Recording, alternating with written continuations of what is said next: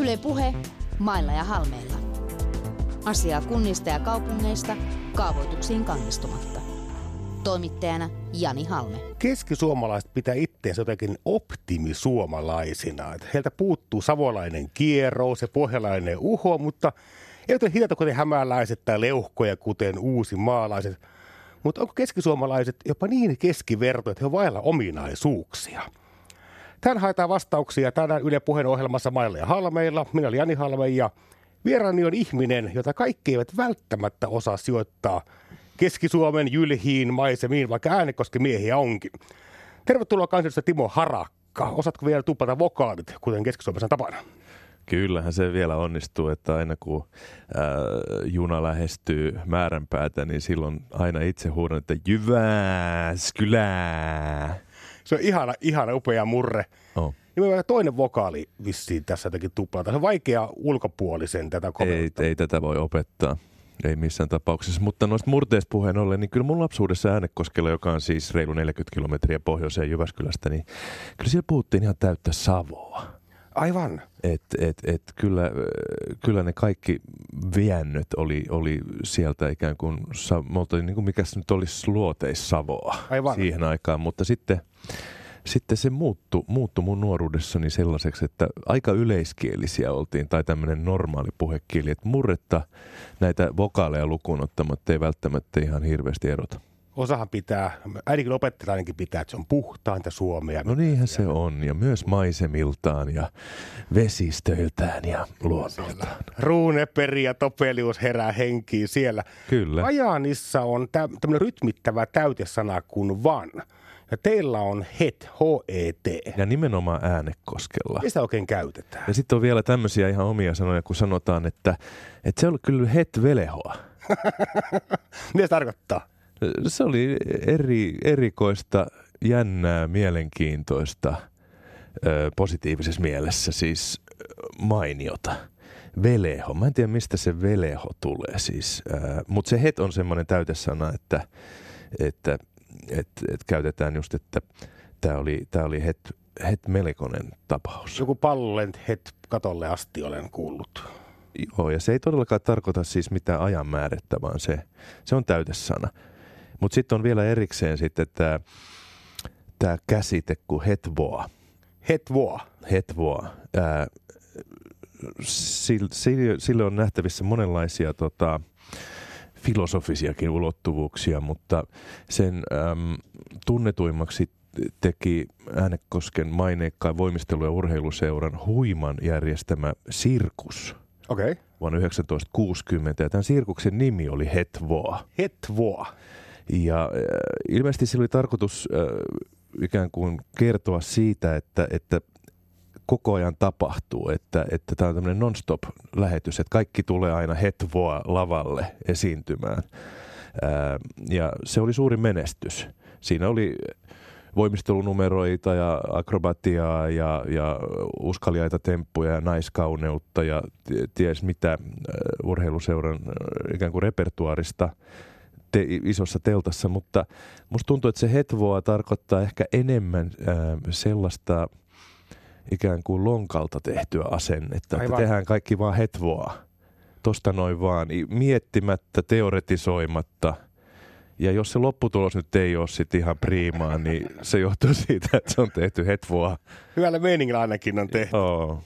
Sä oot, Timo Harakka, kotoisin Äänekosken Markkamäeltä. Millaista seutua? Mäestä. Mäestä pahoittelen. Nämä on vaikeita siis. Sano- Moni sanoo Suolahdelta, joka on se, se entinen ää, naapurikaupunki nykyään osa Äänekoskea. Niin se on. Suolahdesta, mutta Markkamäestä ja sen, senhän tota, ää, paikan, paikan etymologia on aika kiinnostava siinä mielessä, että kun siellä on siis ollut ää, metsäteollisuutta 1800-luvun lopulta alkaen, niin ää, se tehdas luovutti työntekijöilleen ää, niin kuin tontteja omakotitalojen rakentamista varten, koska siihen aikaan, mitä on aika vaikea käsittää nykyään, oli tärkeää se, että ne työläiset jäivät sinne paikkakunnalle, eivätkä lähteneet yhtään minnekään.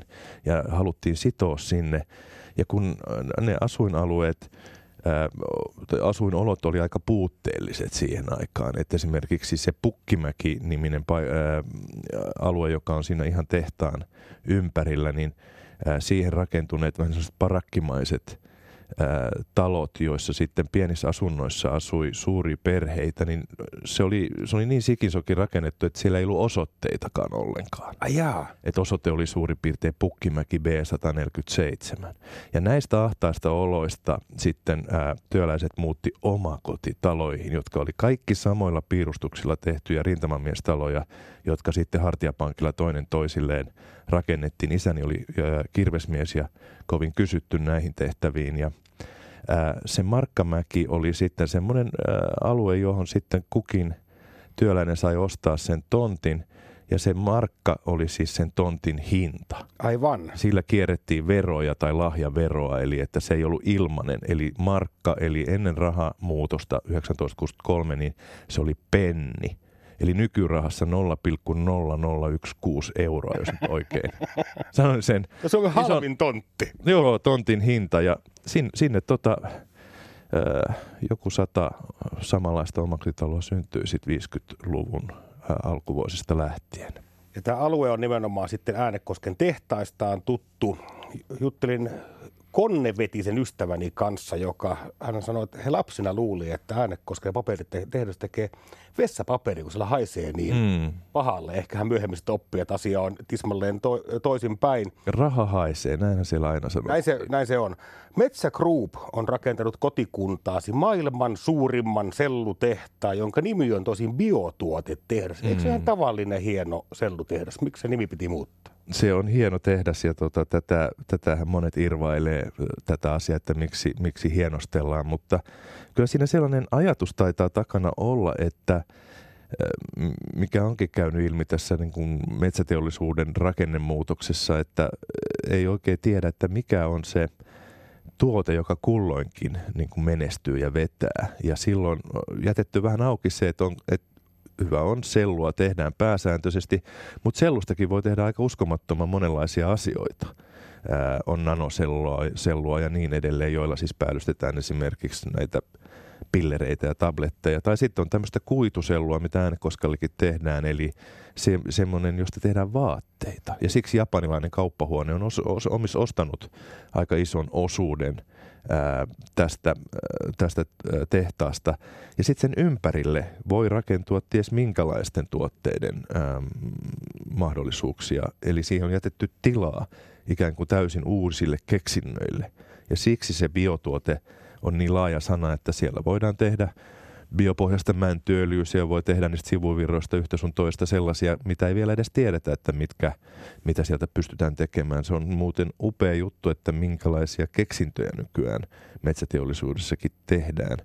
Ää, ala, joka oli niin kuin tuomittu katoamaan auringonlaskun ala, niin siinä vähän niin kuin selkä seinää vasten jouduttiin väkisin keksimään jotain muutakin kuin painopaperia niistä, niistä metsän tuotteista. Ja keksittiinkin yhtä sun toista ja keksitään lisääkin.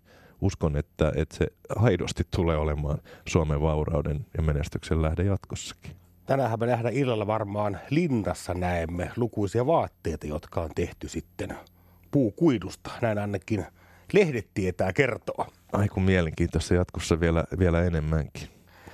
Äänekoskella menee lujaa, siis todella lujaa. Että tänään päättyvässä Slassissa siellä voi ananastukat vaan haaveilla niistä tuota alle 20 000 hengen kaupunki saataa. Biotehdas maksoi 1,2 miljardia euroa, jatkoa seurasi 10 millin kartonkitehtaasta ja 40 miljoonaa pannaan nyt euroja tähän puukuitutehtaaseen ja traktorit valmistuu Suolahdessa ja kunnan oma ö, työpaikka, oma varaisuus on 100 prosenttia ja jopa keskustaa kaavoitetaan uudestaan. Mm. Silti väkiluku laskee. Mm. Mitä luulet, mistä se johtuu? Mistä se voi johtua? No se johtuu osittain siitä, että, että viime vuosikymmenien villityshän on ollut näitä, nämä kuntaliitokset. Ja toki, toki tähän teollisuuspa, te, näiden kahteen teollisuustaajamaan, eli Äänekosken ja Suolahteen, on sitten liitetty paljon tätä maaseutumaista ää, aluetta ja, ja siellä se olot ei nyt ole siitä sen, sen ihmeemmin kummentuneet, vaikkakin siis Äänekoskihan nimenomaan ja tämä uusi biotuotetehdas niin takaa työpaikkoja sinne varsinkin juuri pohjoiseen Keski-Suomeen aina Pihtiputaalle asti ja eteenkin päin, jotka on olleet, olleet aika, aika vaikean rakennetyöttömyyden alueita tähän asti, että varmaan vähän valoisampaa tulevaisuutta. Mutta kyllä siis Äänekoskella on vieläkin niin kuin kasvun varaa ja kehittymisen varaa ja, ja, ja äh, siellä voisi olla vielä vilkkaampaa ja vielä isompi merkitys esimerkiksi kulttuurielämällä. On eri, erikoista esimerkiksi se, että, että Äänekoskella oli 70-luvulla äh, yksi, yksi IT-alan ihan pioneerilaitoksista, eli valtiollinen ää, äh, Televa, joka teki tämmöisiä ensimmäisiä digitaalisia puhelinkeskuksia, jotka oli suuri ihme 70-luvulla. Ja se sitten tota, meni vähän niin kuin konkurssi ja se käytännössä lahjoitettiin Nokialle ja siitä alkoi itse asiassa Nokian nousu. Okay. myöhemmin näiden kännyköiden ja muuten digielektroniikan, kuluttajaelektroniikan tuottajana. Ja sitten siitä, siitä peruan ääne, koska oli pitkään Nokian tuotantolaitokset. Tätä ei kyllä Harva tietää tämän. Joo, ja, ja, ja ihan siis Urho Kekkonen kävi vihkimässä Televan laitokset ja kaikki nämä klassikot.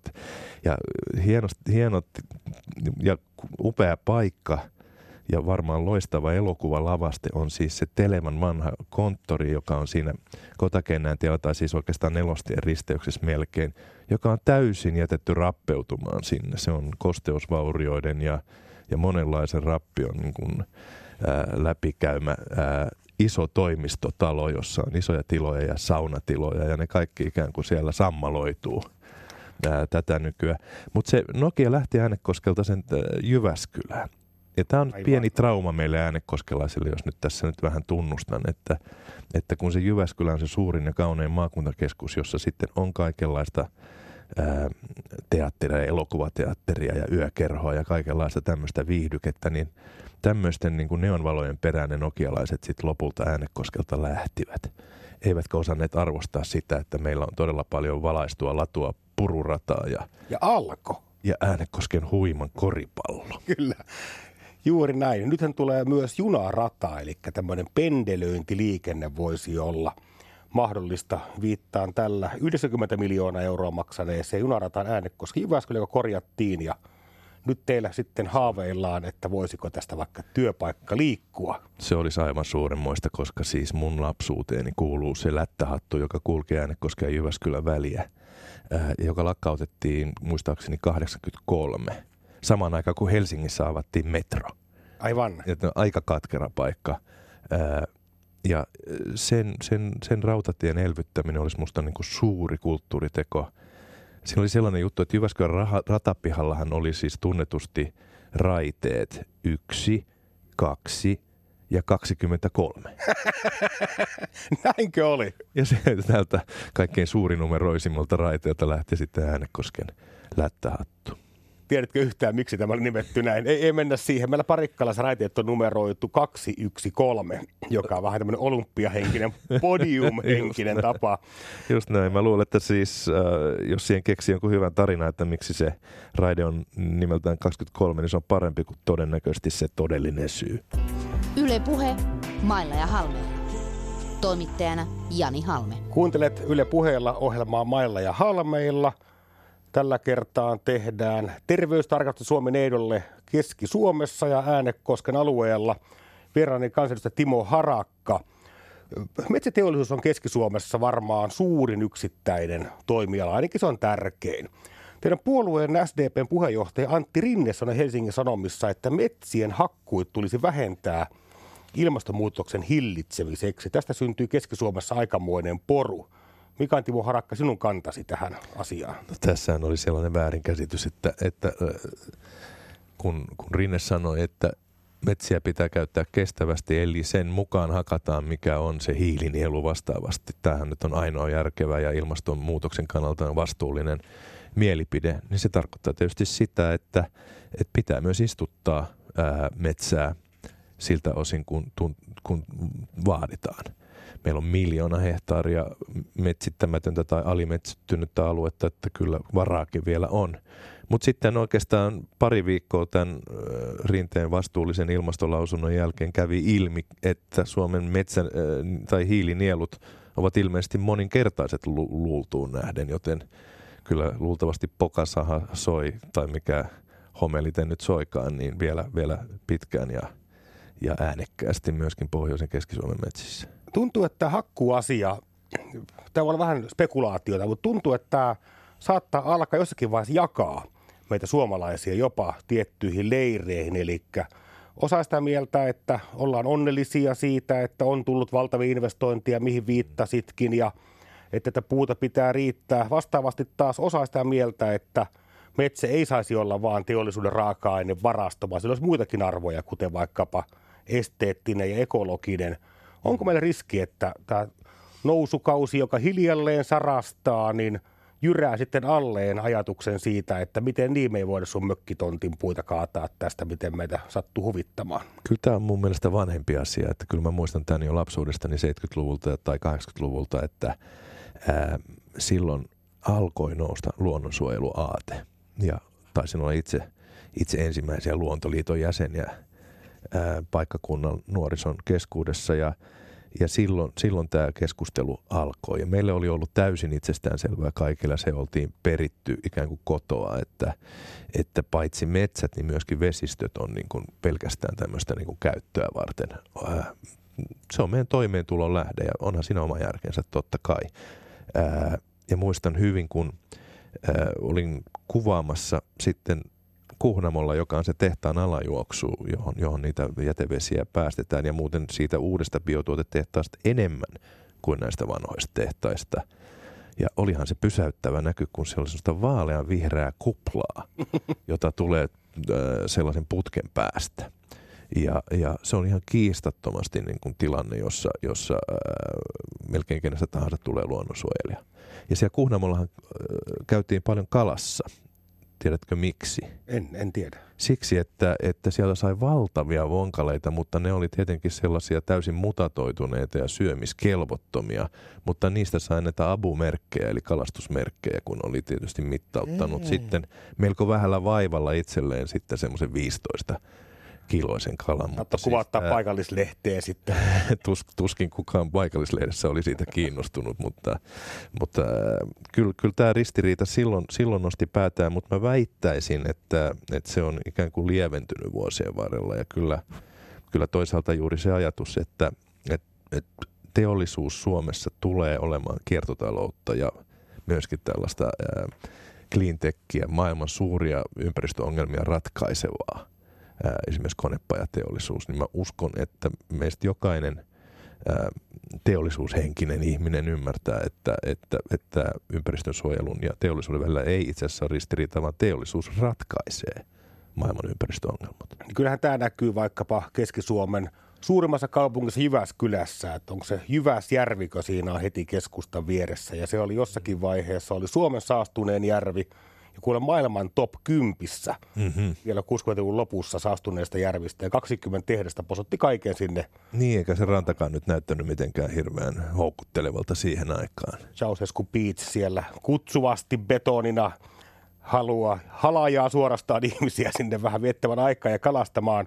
Tarina on nyt vähän toinen. Kyllä se ihan, ihan viehättävää se koko ympäristö on. Kun Jyväskylään saavutaan, niin sehän on ihan sykähdyttävä näky. Joo, Jyväskylähän alkaa hiljalleen ymmärtämään, että heillä on vesistöjä. Eli kokemukseni Jyväskylästä on hyvin pitkälle tämä pääkatu, josta mennään vakiopaine pupista, lähdetään posottamaan kohti alakaupunkia. ja Mä... kauppakadun aprobaattur, kun meni Jyväskylään opiskelemaan, niin se oli sellainen pakollinen suoritettava. Ja itse asiassa juuri kuulin tota, yhdeltä nykyopiskelijalta, että, että se on edelleen voimissaan. Eli siis yliopistolta sieltä yläkaupungista pitää mennä alas Arenaukiolle alakaupunkiin ja kaikki kapakat, jotka on mitenkään tulkittavissa, että ne on kauppakadun varrella, toisin sanoen ää, kelpaa myöskin, jos on pikkusen syrjemmässä, mutta siinä korttelissa. Aivan. Niin siellä pitää tuoppi juoda. Ja... Siinähän menee henki. Si- siinä, si- siinä, siinä menee aikuisilta ihmisiltä henki, mutta opiskelijat onkin ihan toisesta aineesta tehtyjä. Tästä tulee mieleeni suosikkiyhtyeeni kalevava.fi, folk pop-bändi. He tekevät kappaleita, joiden sanat on kerätty yksin omaan Vauva-lehden keskustelufoorumilta. Heidän Jyväskylä-aiheisen biisin kertosäe kuuluu, näin miehen näkökulmasta ainoa positiivinen asia – on, että savolaistyöt kuvittelevat tämän olevan Suomen Ateena ja pakkautuvat opiskelemaan huuhaa humanismia. Timo Harakka kuulostaa? Onko tutun oloista? to, toi nauratti mua, kun tuo kierteli tuolla sosiaalisessa mediassa, että, että, että juuri, juuri tämä on varmaan omakin kokemukseni ää, Jyväskylästä ilman muuta, mutta ää, se välimatka, mikä Äänekosken ja Jyväskylän välillä on, on kartalla vain 40 kilometriä, mutta se on henkisesti valtava. Et Aivan. Enkä mä sen kauemmas uskaltanut lähteä opiskelemaankaan. Se oli tiellä ylioppilaslehden päätoimittajana. Mitä opiskelit? Jyväskylän yliopistossa. Jo, ja, ja siellä äh, ensiksi opiskelin englannin kieltä.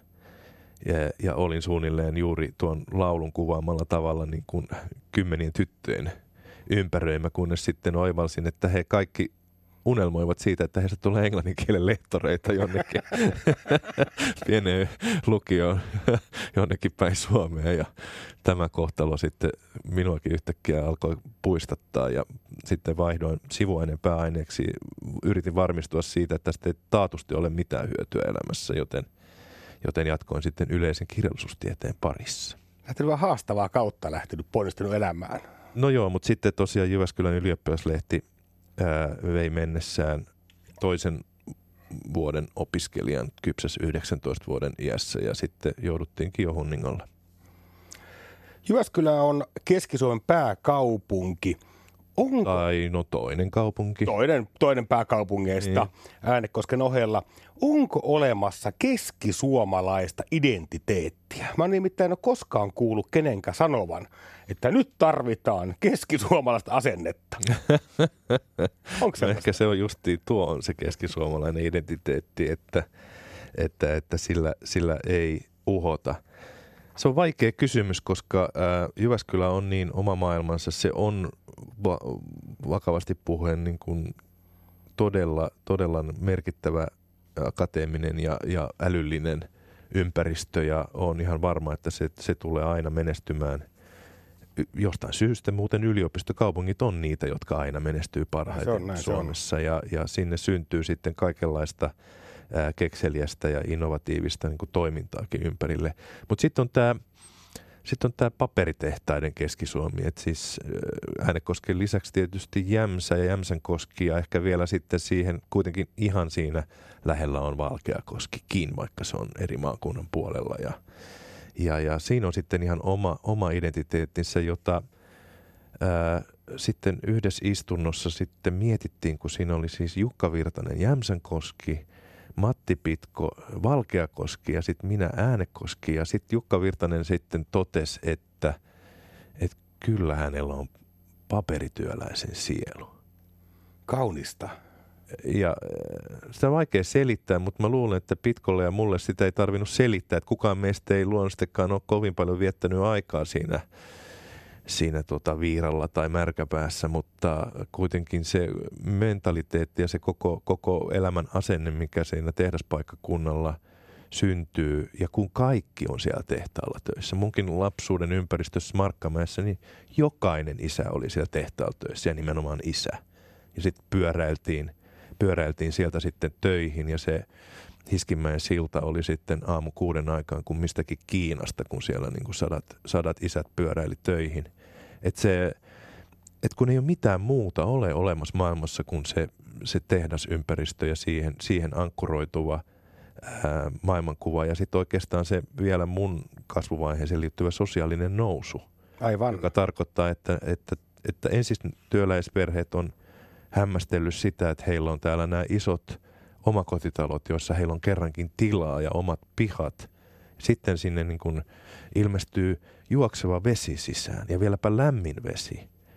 Ja sen jälkeen sinne alkaa ilmestyä ne televisiot mustavalkoisineen ja sitten tota itä-eurooppalaiset autot pihaan, jotka iskusta muuttuu jonain yönä saabeiksi kaikki ladat ja sitten tulee väritelevisio. Tämä valtava ikään kuin mm, ihan musta historiallinen ää, tapahtumaketju on joten, jotain sellaista, joka, joka ainakin, ainakin mua leimaa lopun ikään. Onko se keskisuomalaisten identiteetti? Mun mielestä se on aika vahvasti sitä, että se on se, on se koko Suomen ikään kuin ää, ää, menestystarina ja se, se aito tunnelma, joka on vallinnut Münchenin olympialaisten aikaan, kun Lasse Viren voittaa sekä 5000 että 10 000 metriä, että kaikki on mahdollista ihan jokaiselle.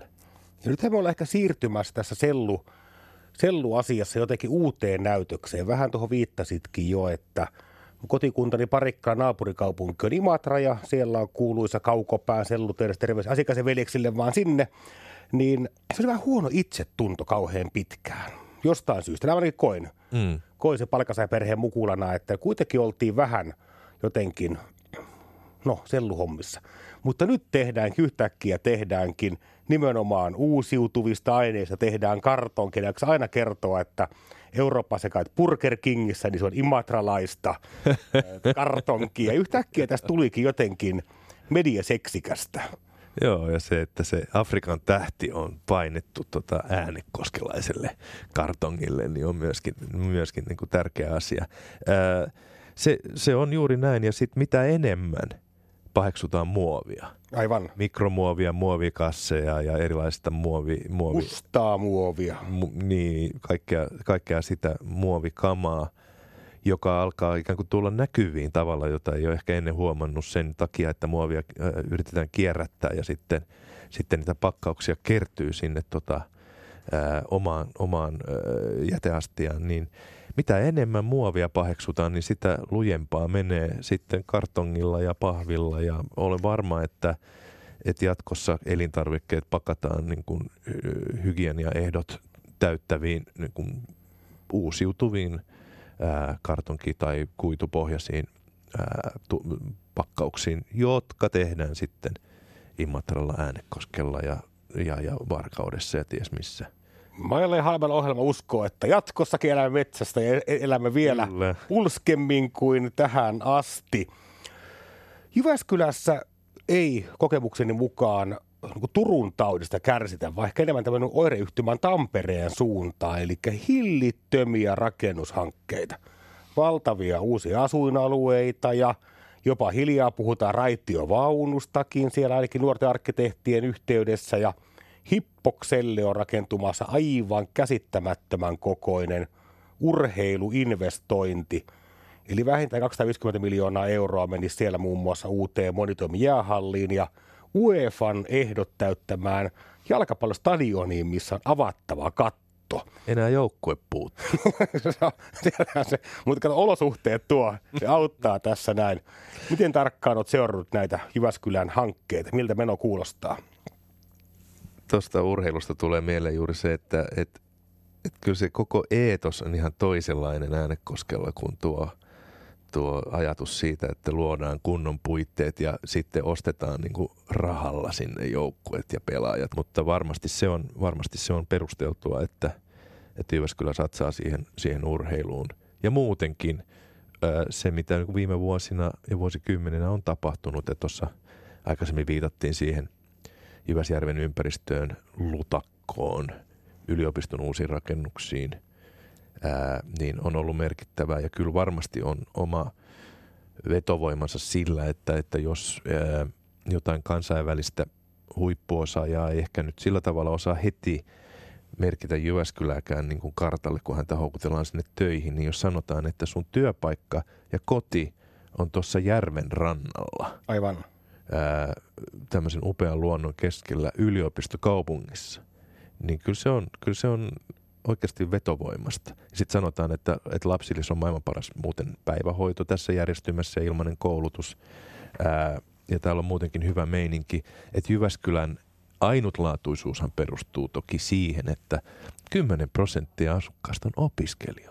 Kyllähän se tuo aika muista dynamiikkaa kuntaan. Kyllä, kyllä siellä, siellä vilinää riittää. Se on niin kuin ihan katukuvassakin nuorekas ja, ja, ja tämmöinen tapahtuvainen paikka, vaikka siihen aikaan kun mä siellä opiskelin, niin ää, väkiluku oli nimellisesti paljon pienempi kuin nykyään. Yle Puhe, Mailla ja Halmeella. Kuuntelit Mailla ja Halmeella ohjelmaa. Tällä kertaa seikkailemme Keski-Suomessa, etenkin Jyväskylässä ja Äänekoskella. Kiitoksia vierailusta, Timo Harakka. Ensi viikon torstaina katsotaan, miten jaksellaan Torniossa ja Suomen ainoassa oikeasti valtakunnan rajat ylittävässä kaksoiskaupungista vieraani on teatteriohjaaja Merja Ruuth. Oikein topilleen torstain jatkoa. Yle Puhe, Mailla ja Halmeella. Toimittajana Jani Halme.